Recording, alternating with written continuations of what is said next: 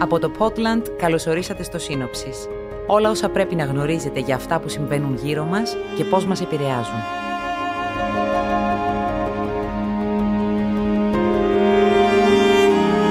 Σήμερα 5η 9 Σεπτεμβρίου θα μιλήσουμε για την κατάσταση στο Αφγανιστάν και το Ιράκ πριν και μετά την 11η Σεπτεμβρίου.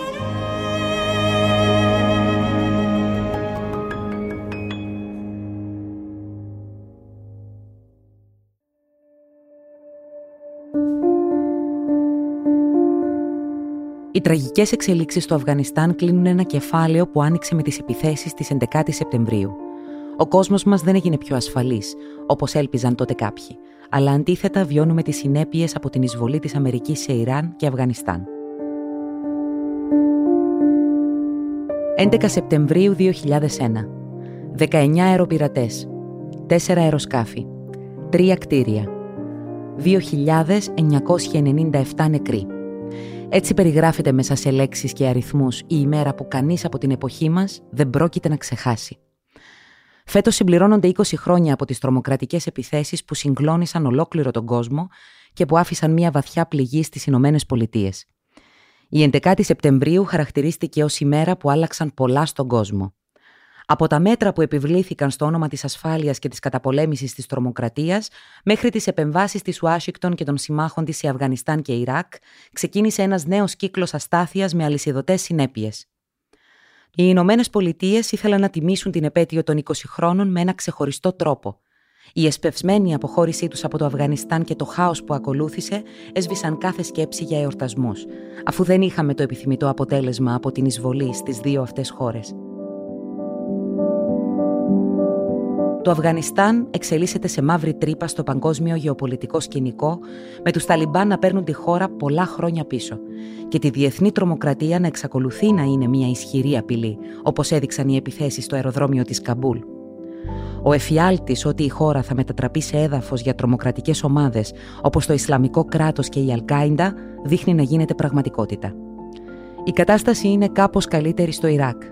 Ωστόσο εκφράζονται έντονες ανησυχίες τι θα γίνει όταν θα αποχωρήσουν και από εκεί τα αμερικανικά στρατεύματα. Μαζί με τον διεθνολόγο και ερευνητή Ζήνο Νατζιάρα, συζητήσαμε πώς διαμορφώθηκε η κατάσταση στο Ιράκ και στο Αφγανιστάν πριν την 11η Σεπτεμβρίου και πώς εξελίχθηκε μέχρι σήμερα. Ο κύριος Τζιάρας έχει ειδίκευση στη θεωρία διεθνών σχέσεων, την εξωτερική πολιτική και τις διεθνείς σχέσεις στη Μέση Ανατολή. Η συγκεκριμένη περιοχή έχει τραβήξει το ερευνητικό του ενδιαφέρον τα τελευταία χρόνια και θεωρείται ένας από τους καλύτερους γνώστες για το τι συμβαίνει εκεί. Είναι ερευνητής στο Prio Cyprus Center και συνειδητής της πλατφόρμας ενημέρωσης και ανάλυσης Geopolitical Cyprus. Συζητώντας με τον κύριο Τζιάρα, είδαμε με ποιο τρόπο οι τρομοκρατικές επιθέσεις της 11 ης Σεπτεμβρίου στάθηκαν αφορμή για μια πιο παρεμβατική πολιτική των ΗΠΑ στη Μέση Ανατολή και την Κεντρική Ασία, και πώς χαράκτηκε μια πορεία που αντί να φέρει θετικά αποτελέσματα, έσπηρε τον όλεθρο και την καταστροφή. Παραθέτουμε κάποια βασικά ιστορικά στοιχεία, τα οποία μπορούν να λειτουργήσουν ως βάση για να κατανοήσουμε πώς καταλήξαμε στους πολέμους του Αφγανιστάν και του Ιράκ, αλλά και των δραματικών εξελίξεων που βλέπουμε να καταγράφονται το τελευταίο διάστημα.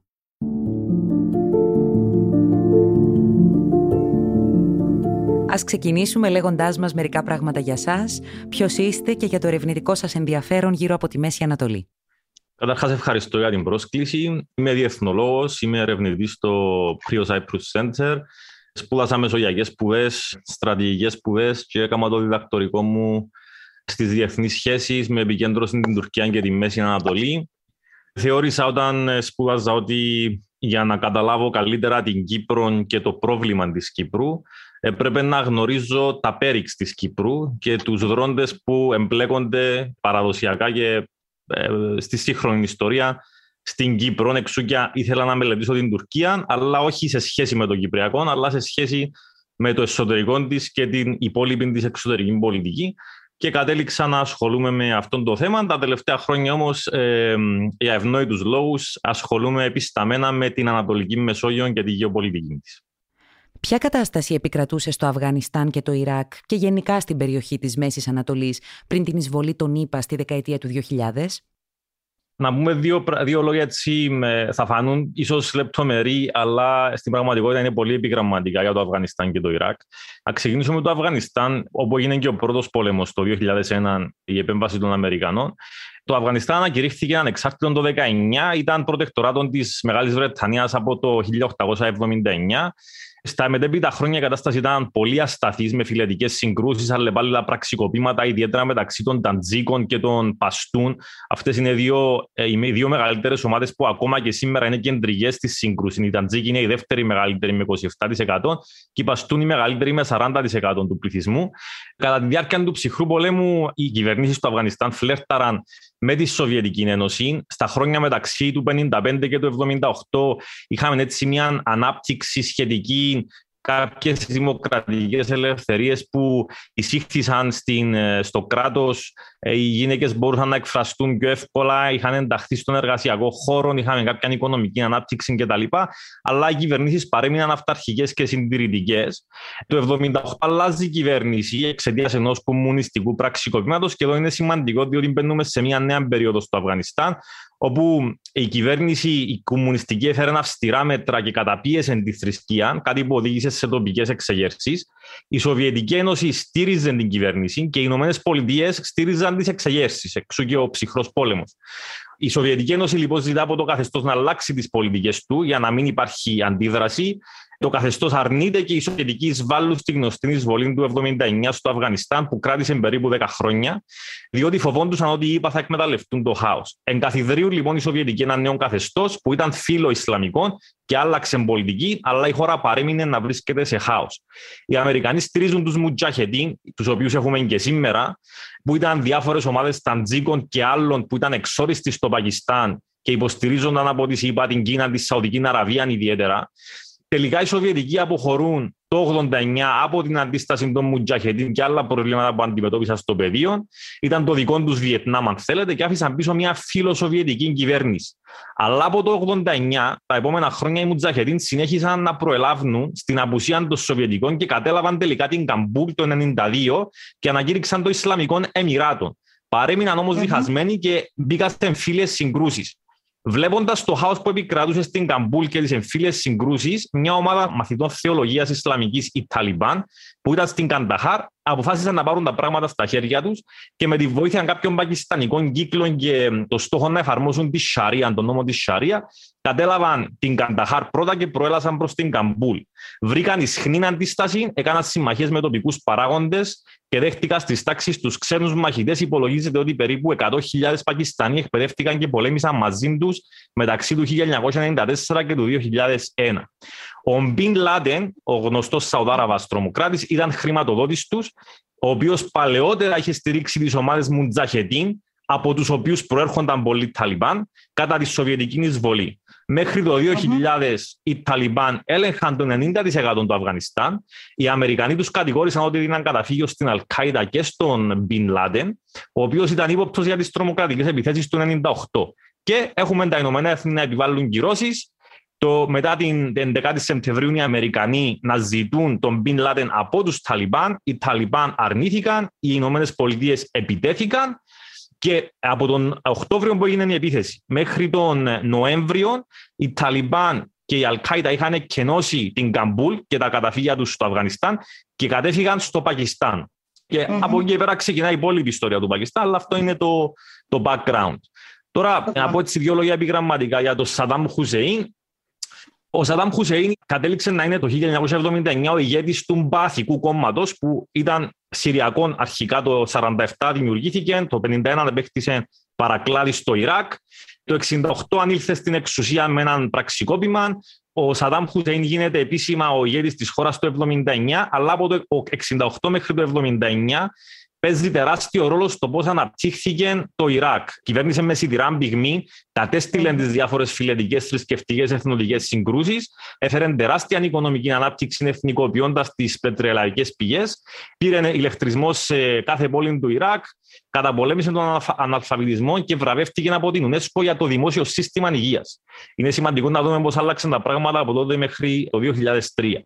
Μετά το 1979 που έγινε η Ιρανική Επανάσταση, Το Ιράκ και το Ιράν μπαίνουν σε πόλεμο για συνοριακές διαφορές, ο οποίος κράτησε 8 χρόνια, από το 80 μέχρι το 88, και ουσιαστικά κάψε να αφήσει σε συντρίμμια τις δύο χώρες οικονομικά και άλλος πώς. Αυτό ήταν το πρώτο στάδιο αποδυνάμωσης του Ιράκ, το οποίο μέχρι εκείνη τη στιγμή ήταν ίσως η ισχυρότερη χώρα της περιοχής. Αργότερα οδηγούμαστε στον πόλεμο Ιράκ-Κουβέιτ, όπου επεμβαίνουν οι Αμερικανοί με την καταιγίδα της ερήμου και οδηγούν τον Σαντάμ Χουσέιν σε ήττα. Από εκεί και πέρα, κατά τη δεκαετία του 1990, το Ιράκ παραμένει σε χάος και φιλετικές, θρησκευτικές και άλλες φίλες συγκρούσεις. Και οι Ηνωμένες Πολιτείες συνεχίζουν να τον κατηγορούν ότι είναι ένας δικτάτορας που έχει όπλα μαζικής καταστροφής, πυρηνικά, χημικά όπλα και είναι απειλή για την σταθερότητα της περιοχής και του κόσμου. Μετά το, το, την 11η Σεπτεμβρίου συνεχίζουν να επιμένουν σε αυτήν τη γραμμή, παρά το γεγονός ότι ο Σαντάμ Χουσέιν επιτρέπει στους παρατηρητές των ΗΠΑ να πάνε και να ερευνήσουν, δεν βρίσκουν κάτι οι παρατηρητές. Mm-hmm. Και όμως οι Αμερικανοί επεμβαίνουν το 2003 στο Ιράκ χωρίς την έγκριση του Συμβουλίου Ασφαλείας των ΗΠΑ και τα επακολούθα είναι πλέον γνωστά. Σε κάνει πάντως να απορρεί πώς θα εξελισσόταν η κατάσταση αν δεν γινόταν ο πόλεμος Ιράν-Ιράκ. Πολλά πράγματα σε κάνουν να απορρεί. Είναι, ε, ε, εμένα μου φαίνεται ως μια ιστορική έτσι, γραμμή γεγονότων που οδήγησαν στην αποδυνάμωση του Ιράκ και δημιούργησαν ένα το τεράστιο κενό ισχύω που επέτρεψε στις ΗΠΑ να μπει. Αλλά πράγματι κάποια γεγονότα φαίνεται ότι ήταν αποτέλεσμα πολύ μεγάλων λαθών του Σαντάμ Χουσεϊν. Τόσο ο πόλεμος Ιράν-Ιράκ, τον οποίο το Ιράκ ξεκίνησε επεμβαίνοντας στο Ιράν, όσο και ο πόλεμος Ιράκ-Κουβέιτ, για τον οποίο ο Σαντάμ θεωρούσε ότι οι Αμερικανοί θα τον στήριζαν στη βάση λάθος πληροφοριών. Και στο τέλος καταστράφηκε.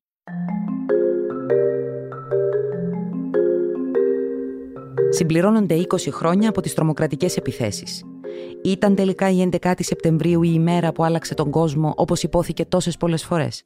Ναι, ήταν μια μέρα που όντως άλλαξε τον κόσμο, όχι διότι η μέρα η ίδια άλλαξε τον κόσμο, αλλά το πώς επέλεξαν οι κυβερνήσεις και η συγκεκριμένη κυβέρνηση Bush να ερμηνεύσει τα γεγονότα και να πάρει αποφάσεις στη βάση των γεγονότων και της ερμηνείας τους, αλλά και του αφηγήματος που ο ίδιος δημιούργησε. Δηλαδή, το όποιο δεν είναι μαζί μας είναι εναντίον μας.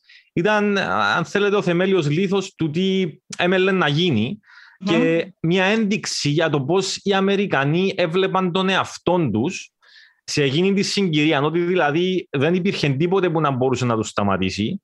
Ήταν τόσο ισχυρή ως πολεμική μηχανή, ό,τι ήθελαν μπορούσαν να κάνουν. Και φυσικά όλων αυτών, εκτός από το, αυτό που θεωρώ εγώ ότι ήταν ένας γεωπολιτικός ή γεωστρατηγικός ναρκισμό εκείνη την, την περίοδο, ένας εξεψιοναλισμός αμερικανικός, ήταν και το, και το εσωτερικό μέτωπο. Όλων αυτών μπήκαζαν και από μια ανάγκη να ανταποκριθούν στο αίσθημα δικαίου ή στην ανάγκη που προέκυπτε από αυτήν την τραγική καταστροφή της 11η Σεπτεμβρίου να δείξουν ότι κάτι έκαναν για να εκδικηθούν, για να ανταποδώσουν και ούτω καθεξής. Αλλά ε, ως γνωστόν οι αποφάσεις που παίρνονται στη βάση συναισθηματισμών και ε, εσωτερικών, αν θέλετε, αφηγημάτων ή αισθημάτων, που κατά τα άλλα μπορεί να είναι σωστά και δίκαια, πολλές φορές οδηγούνται σε καταστροφή, όπως και συνέβη και τόσο με το Ιράκ, όσο και με το Αφγανιστάν. Κατά τα άλλα, η 11η Σεπτεμβρίου άλλαξε τον κόσμο σε ό,τι αφορά το πώς προσλαμβάνουμε την ασφάλεια και τη σχέση της με την ελευθερία. Ήταν η πρώτη φορά και η δεύτερη θα έλεγα ήταν το Ισλαμικό κράτος και η τρίτη τώρα με την πανδημία, όπου οι ελευθερίες μας οι δημοκρατικές περιορίζονται στο βωμό της ασφάλειας.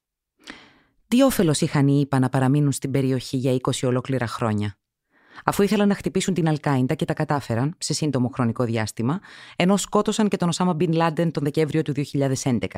Και επίσης, πώς φτάσαμε στο σημείο η ισχυρότερη στρατιωτικά χώρα του κόσμου να φεύγει με γρήγορους ρυθμούς από το Αφγανιστάν; Πολύ καλή ερώτηση το τι ήθελαν να πετύχουν οι Αμερικανοί. Μια ερώτηση που ούτε ήδη δεν μπορούσαν να απαντήσουν αυτά τα 20 χρόνια, εξού και παρέμειναν εκεί για αυτή την περίοδο. Διότι μπήκαν με άλλους σκοπούς. Οι σκοποί, όπως σωστά αναφέρατε, ήταν να καταπολεμήσουν την Αλκάιδα, να την εξαρθρώσουν, ε, να νικήσουν ενδεχομένως τους Ταλιμπάν ή στο βαθμό που αυτό σήμαινε ότι θα νικήσουν την Αλκάιδα, διότι Αλκάιδα και Ταλιμπάν κατά τα άλλα δεν είναι το ίδιο πράγμα, και να βεβαιωθούν ότι αυτό το πράγμα δεν θα ξανασυμβεί. Ότι δεν πρόκειται από την Αλκάιτα που έβρισκε καταφύγιο στο Αφγανιστάν να δημιουργηθούν νέες τρομοκρατικές επιθέσεις, αλλά και βεβαίως να αποδώσουν, αν θέλετε, δικαιοσύνη για αυτό που τους συνέβη. Στην πορεία όμως, μετά τον πρώτο χρόνο, που ήταν και καθοριστικός για την. Όχι για την ήττα απαραίτητα των Ταλιμπάν ή της Αλκάιτα, παρόλο που ναι, άλλαξε το καθεστώς. Το, η χώρα δεν την κυβερνούσαν πια οι Ταλιμπάν. Αυτό ήταν ναι, μια νίκη. Αλλά ουσιαστικά αυτό που έγινε ήταν οι Ταλιμπάν και οι Αλκάιτα να καταφύγουν στο Πακιστάν και να κρυφτούν.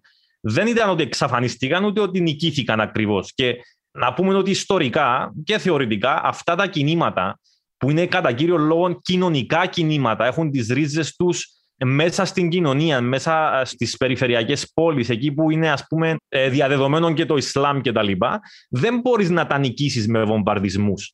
Εάν τα ίδια δεν αποφασίσουν ότι έχουν ιτηθεί, δεν έχουν ιτηθεί. Είναι απλώς θέμα χρόνου το πότε και το πώς θα ξαναεμφανιστούν. Μετά λοιπόν από αυτήν την, τον πρώτο χρόνο ή τα πρώτα δύο χρόνια, οι Αμερικανικοί ήδη ξεκινούν και διαρωτούνται ποιος είναι ο σκοπός που βρίσκονται εκεί. Στην πορεία ανακαλύπτουν ή μάλλον αν θέλετε εφεύρουν νέους στρατηγικούς στόχους που ήταν το λεγόμενο nation building, η δημιουργία ενός νέου έθνους, η ειρηνοποίηση, η ειρήνευση της χώρας, η σταθερότητα της χώρας, η οικονομική ανάπτυξη, η πρόθεση της δημοκρατίας και της φιλελεύθερης οικονομίας. Όλα αυτά τα ιδεαλιστικά πράγματα τα οποία παραδοσιακά υπεστήριζαν οι Ηνωμένες Πολιτείες, ιδιαίτερα μετά το τέλος του ψυχρού πολέμου, αλλά όχι μόνο. Και αντιλαμβάνονται, διότι αυτό ουσιαστικά ήταν μια δικαιολογία για να μείνουν στο Αφγανιστάν και να σταθεροποιήσουν τη χώρα και να αποφύγουν άλλες απειλές ασφάλειας. Και θεωρούσαν ότι προωθώντας τη δημοκρατία θα δημιουργούσαν μια σταθερή χώρα δημοκρατική που θα ήταν φιλοαμερικανική, φιλοδυτική, ενάντια στην Ισλαμική τρομοκρατία κτλ. Στην προσπάθεια τους όμως να το κάνουν αυτό το πράγμα, καταλήγουν να χρηματοδοτούν πολέμαρχου, καταλήγουν να δημιουργούν σαθρές δομές οι οποίες διέπονται από κλεπτοκρατία και διαφθορά, διότι αυτά ήταν τα δίκτυα που κυριαρχούσαν στο Αφγανιστάν, αυτά έπρεπε να εκμεταλλευτούν για να μπορέσουν να προωθήσουν τους σκοπούς τους, αλλά στην πορεία δεν τα αποδυνάμωσαν, αλλά τα ενδυνάμωσαν.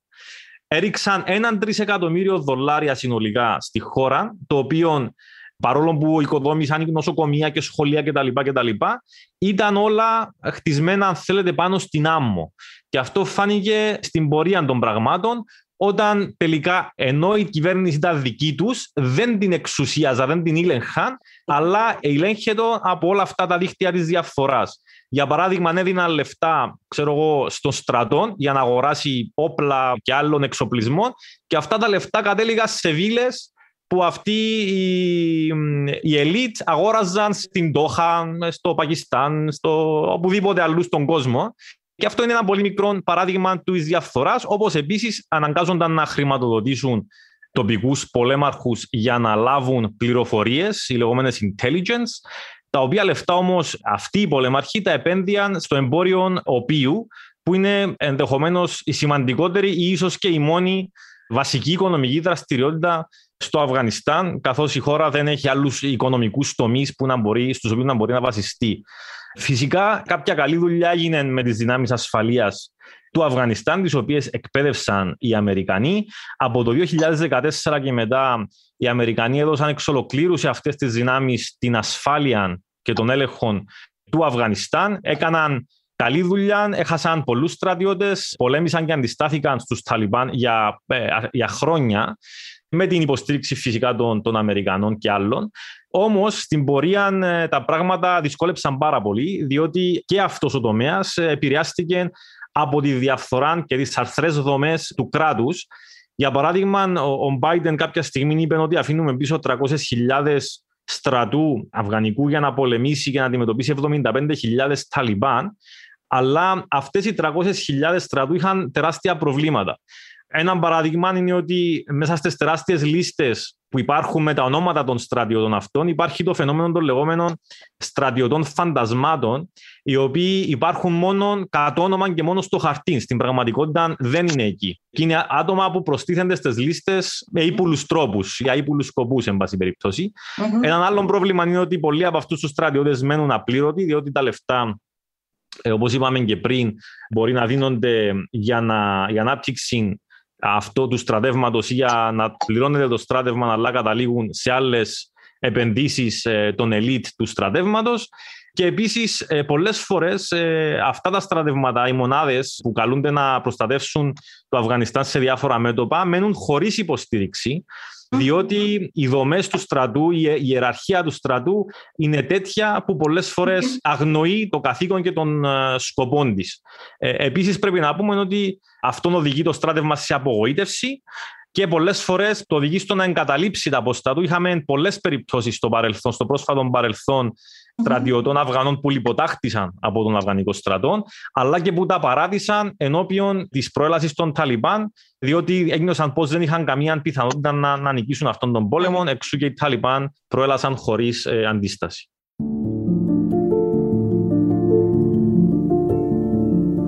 Τι πιστεύετε πως θα γίνει τώρα στο Αφγανιστάν; Ποιο μπορεί να είναι το μέλλον της χώρας; Δυστυχώς οι τελευταίες εξελίξεις δεν προϊονίζουν έναν καλό μέλλον ανάπτυξης ή σταθερότητας στο Αφγανιστάν. Σίγουρα μιλάμε για μια νέα κατάσταση πραγμάτων η οποία όμως είναι το παλιό με νέον ένδυμα, αν θέλετε, διότι οι Ταλιμπάν παραμένουν ήδη, αλλά προσπαθούν να παρουσιάσουν τους εαυτούς τους ως πιο μετριοπαθείς οι οποίοι θα ανταποκριθούν στα θέλω της διεθνούς κοινότητας για διατήρηση των ανθρωπίνων δικαιωμάτων, των μειονοτήτων και ούτω καθεξής.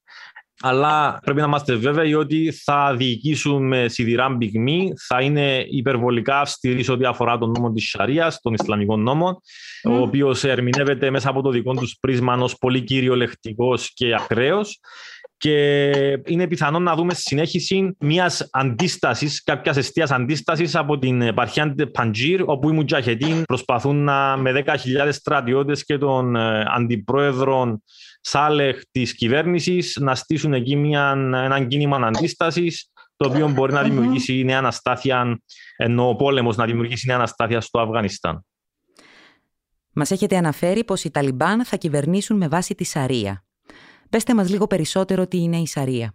Ναι, η, η Σαρία βασίζεται, είναι ουσιαστικά ένα σύνολο νόμων, κανόνων, κατευθυντηρίων γραμμών που δίνει το Ισλάμ. Αυτός αναπτύχθηκε μέσα από τους αιώνες μέσα από τις ερμηνείες διαφόρων Ισλαμικών θεολόγων.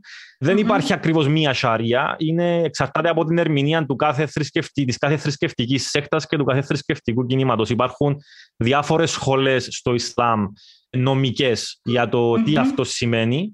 Η απαρχή μάλλον αυτού του πράγματος ήταν ο τρόπος που ο Μωάμεθ ένιωσε την ανάγκη και στη συνέχεια οι ακόλουθοι του να βρουν νόμους να διοικούν τις περιοχές τις οποίες καταλάμβαναν και να ρυθμίσουν και να ελέγξουν από το πιο απλό μέχρι το πιο περίπλογο. Δηλαδή από το πώς γίνονται τα διαζύγια μέχρι το πώς χάνουν εκμετάλλευση στα λάφυρα από τους πολέμους, mm-hmm. οι εχμαλώτοι και πιο περίπλογα πολιτικά ε, θέματα. Οι Ταλιμπάν έχουν μια ακραία σαλαφιστική ερμηνεία της Σαρίας, η οποία είναι κοντά σε αυτήν της Σαουδικής Αραβίας και αυτού που είδαμε από το Ισλαμικό κράτος. Οι γυναίκες απαγορεύεται να, να μορφώνονται, απαγορεύεται να δουλεύουν. Εάν κλέψεις, αν κάνεις σοβαρή κλοπή, σου κόβουν το χέρι. Εάν ε, σκοτώσεις, σου κόβουν το κεφάλι. Εάν μια γυναίκα, για παράδειγμα, απατήσει τον άντρα της, τη λιθοβολούν μέχρι θανάτου και διάφορα άλλα παρόμοια πράγματα. Διαφέρει αυτή η νέα γενιά των Ταλιμπάν από την προηγούμενη που εύκολα νίκησαν οι ΙΠΑ πριν από 20 χρόνια; Και τι θέλει να πετύχει αυτή η νέα γενιά των Ταλιμπάν; Δεν νομίζω ότι διαφέρουν στην ουσία. Διαφέρουν όμως στο αυτό που λέμε στα αγγλικά sophistication. δηλαδη διαφέρουν στην εξυπνάδα και στον τρόπο με τον οποίο παρουσιάζουν τους εαυτούς τους, όχι στο ποιοι είναι στην ουσία δεν αλλάζει ο τρόπος με τον οποίο αντιλαμβάνονται τη Σαρία, δεν αλλάζει ο τρόπος με τον οποίο θα ήθελαν να διοικήσουν. Ούτε αλλάζει, για παράδειγμα, το γεγονός ότι θέλουν τις γυναίκες να φορούν μπουρκα. Όμως αλλάζει και το βλέπουμε εμφανώς στην εικόνα. Ότι οι Ταλιμπάν αυτή τη στιγμή λένε ότι εμείς θα δώσουμε δικαιώματα στις γυναίκες, θα δώσουμε δικαιώματα στα παιδιά, στις μειονότητες. Φυσικά λένε στο πλαίσιο της Σαρίας, αλλά προσπαθούν ταυτόχρονα να δελεάσουν και να έχουν απήχηση στη διεθνή κοινότητα για να λάβουν φυσικά και την κατάλληλη οικονομική υποστήριξη για την ανοικοδόμηση της χώρας, υποστηρίζοντας ότι με αυτόν τον τρόπο η χώρα θα σταθεροποιηθεί και θα μπορέσουν να αντικόψουν και πιθανές τρομοκρατικές επιθέσεις ή την ε, ανάπτυξη τρομοκρατικών δικτύων. Αυτός ήταν και ένας όρος που έθεσαν οι Αμερικανοί στους mm-hmm. Ταλιμπάν. Ότι εμείς θα φύγουμε, αλλά εσείς θα αντιμετωπίσετε τα τρομοκρατικά δίκτυα και δεν θα επιτρέψετε άλλες τρομοκρατικές επιθέσεις. Οπότε αυτό είναι το αφήγημα τους και σε αυτόν τον τομέα των επικοινωνιακών διαφέρουν από τους προηγούμενους. Έχουν μάθει. Θα δούμε να δημιουργούνται νέες τρομοκρατικές οργανώσεις ή να ανασυγκροτούνται παλαιότερες, όπως για παράδειγμα το Ισλαμικό κράτος ή η Αλκάιντα. Η μια κατάσταση πραγμάτων δημιουργεί πρόσφορον έδαφος για την ενδυνάμωση τρομοκρατικών δικτύων Ισλαμιστικής τρομοκρατίας. Σίγουρα η Αλκάιντα θα επιδιώξει να αποκτήσει καινούργια ρίσματα στο Αφγανιστάν και να εδρεωθεί. Παράλληλα, το Ισλαμικό κράτος το έχουμε δει να κάνει κινήσεις προς τα εμπρός και είναι πολύ πιθανόν η νέα αυτή περίοδος να, να οδηγήσει και σε νέες τρομοκρατικές επιθέσεις. Δεν είναι καθόλου απιθανόν. Εξού και η φόβη ότι μέσα στο πλήθος των προσφύγων και των μεταναστών από το Αφγανιστάν μπορεί να περιέχονται τέτοια στοιχεία όπως είδαμε ε, να συμβαίνει και τότε με τη Συριακή κρίση. Δεν είναι τυχαίο ότι στη βορειοδυτική Συρία, στην επαρχία Νίτλιπ, όπου είναι το άντρο των, των τζιχαντιστών αυτή τη στιγμή στη Συρία, έκαναν πάρτι μετά την κατάληψη της Καμπούλ από τους Ταλιμπάν. Εκεί που βρίσκεται δηλαδή η, η Χαγιάτ Ταχρίρ αλ Σαμ, το παρακλάδι της Αλκάιδα στη Συρία. Οπότε αντιλαμβάνεστε πως η νέα κατάσταση πραγμάτων θα ευνοήσει τις τρομοκρατικές οργανώσεις και πιθανόν να δημιουργήσει νέα προβλήματα στη διεθνή ασφάλεια.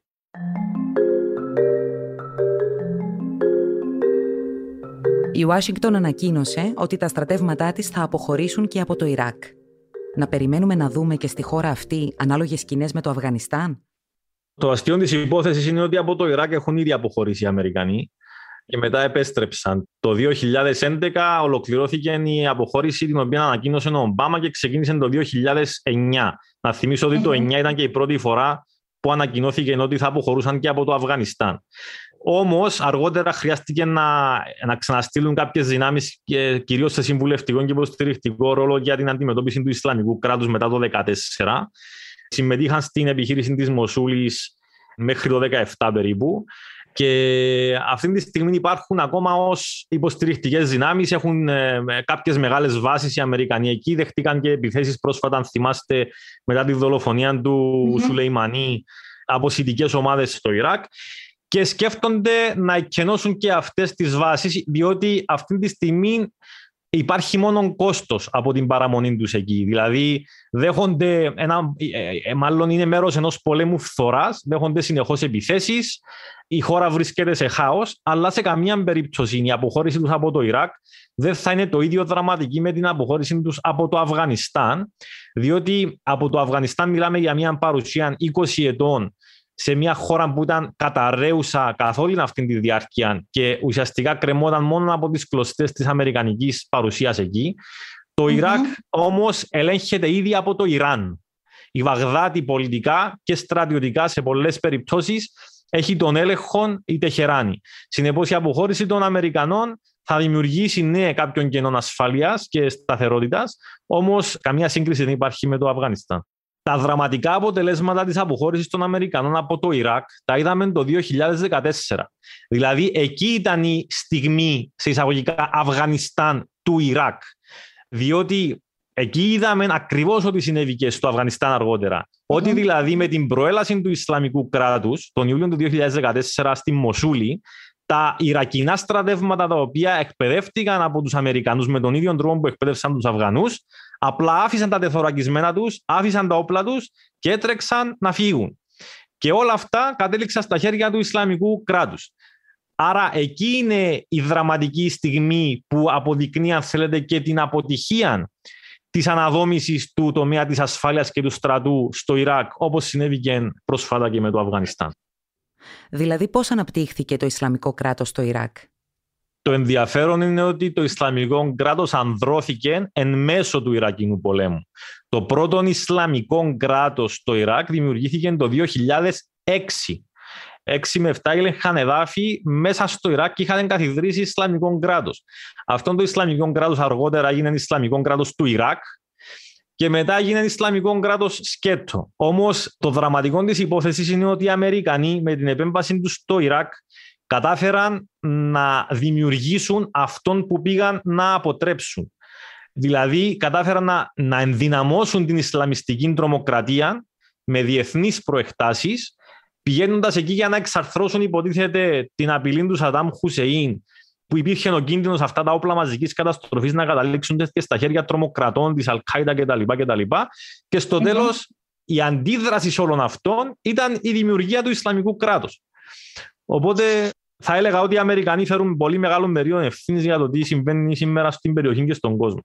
Και κλείνοντας, ποιο το σκηνικό που διαμορφώνεται στη Μέση Ανατολή μετά την αποχώρηση των ΗΠΑ και το όλο λιγότερο ενδιαφέρον που δείχνουν για την περιοχή; Κοιτάξτε, η αποχώρηση των Αμερικανών δεν σημαίνει απαραίτητα αποδυνάμωση των Αμερικανών. Σημαίνει ότι ναι, υπάρχει ένα πλήγμα στην αξιοπιστία τους, διότι υπάρχει και μία σειρά προηγούμενων απογοήτευσης των συμμάχων τους και στο Ιράκ και στη Συρία με τους Κούρδους κτλ, κτλ. Αλλά θεωρώ πως η αποχώρηση των Αμερικανών ήταν αναπόφευκτη και είναι μια σωστή στρατηγική κίνηση από την πλευρά των Αμερικανικών συμφερόντων.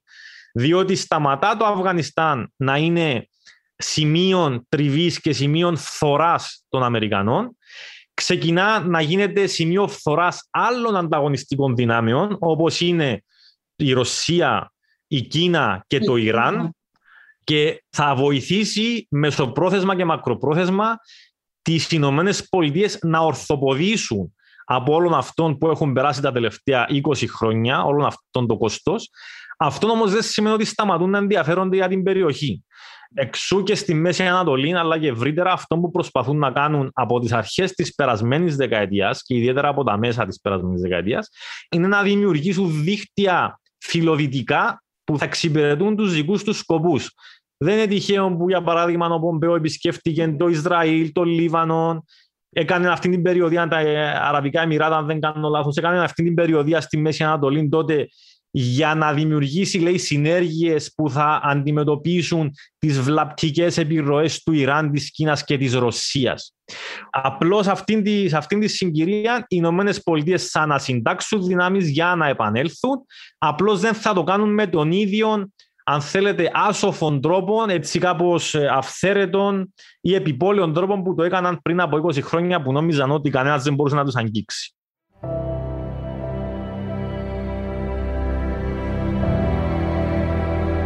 Σήμερα η κατάσταση είναι πιο αβέβαιη από ποτέ. Οι ΙΠΑ κρατούν αποστάσεις και αυτό δίνει χώρο σε άλλες χώρες όπως το Ιράν, η Κίνα και η Ρωσία να παίξουν το δικό τους ρόλο. Το μάθημα της 11ης Σεπτεμβρίου είναι ιδιαίτερα σκληρό. Δια της βίας δεν μπορεί να εγκατασταθεί μια δημοκρατική κυβέρνηση σε μια χώρα. Ο κόσμος μας δεν έγινε πιο ασφαλής, αλλά αντίθετα ανοίχτηκαν νέα μέτωπα και δημιουργήθηκαν καινούργιες προκλήσεις.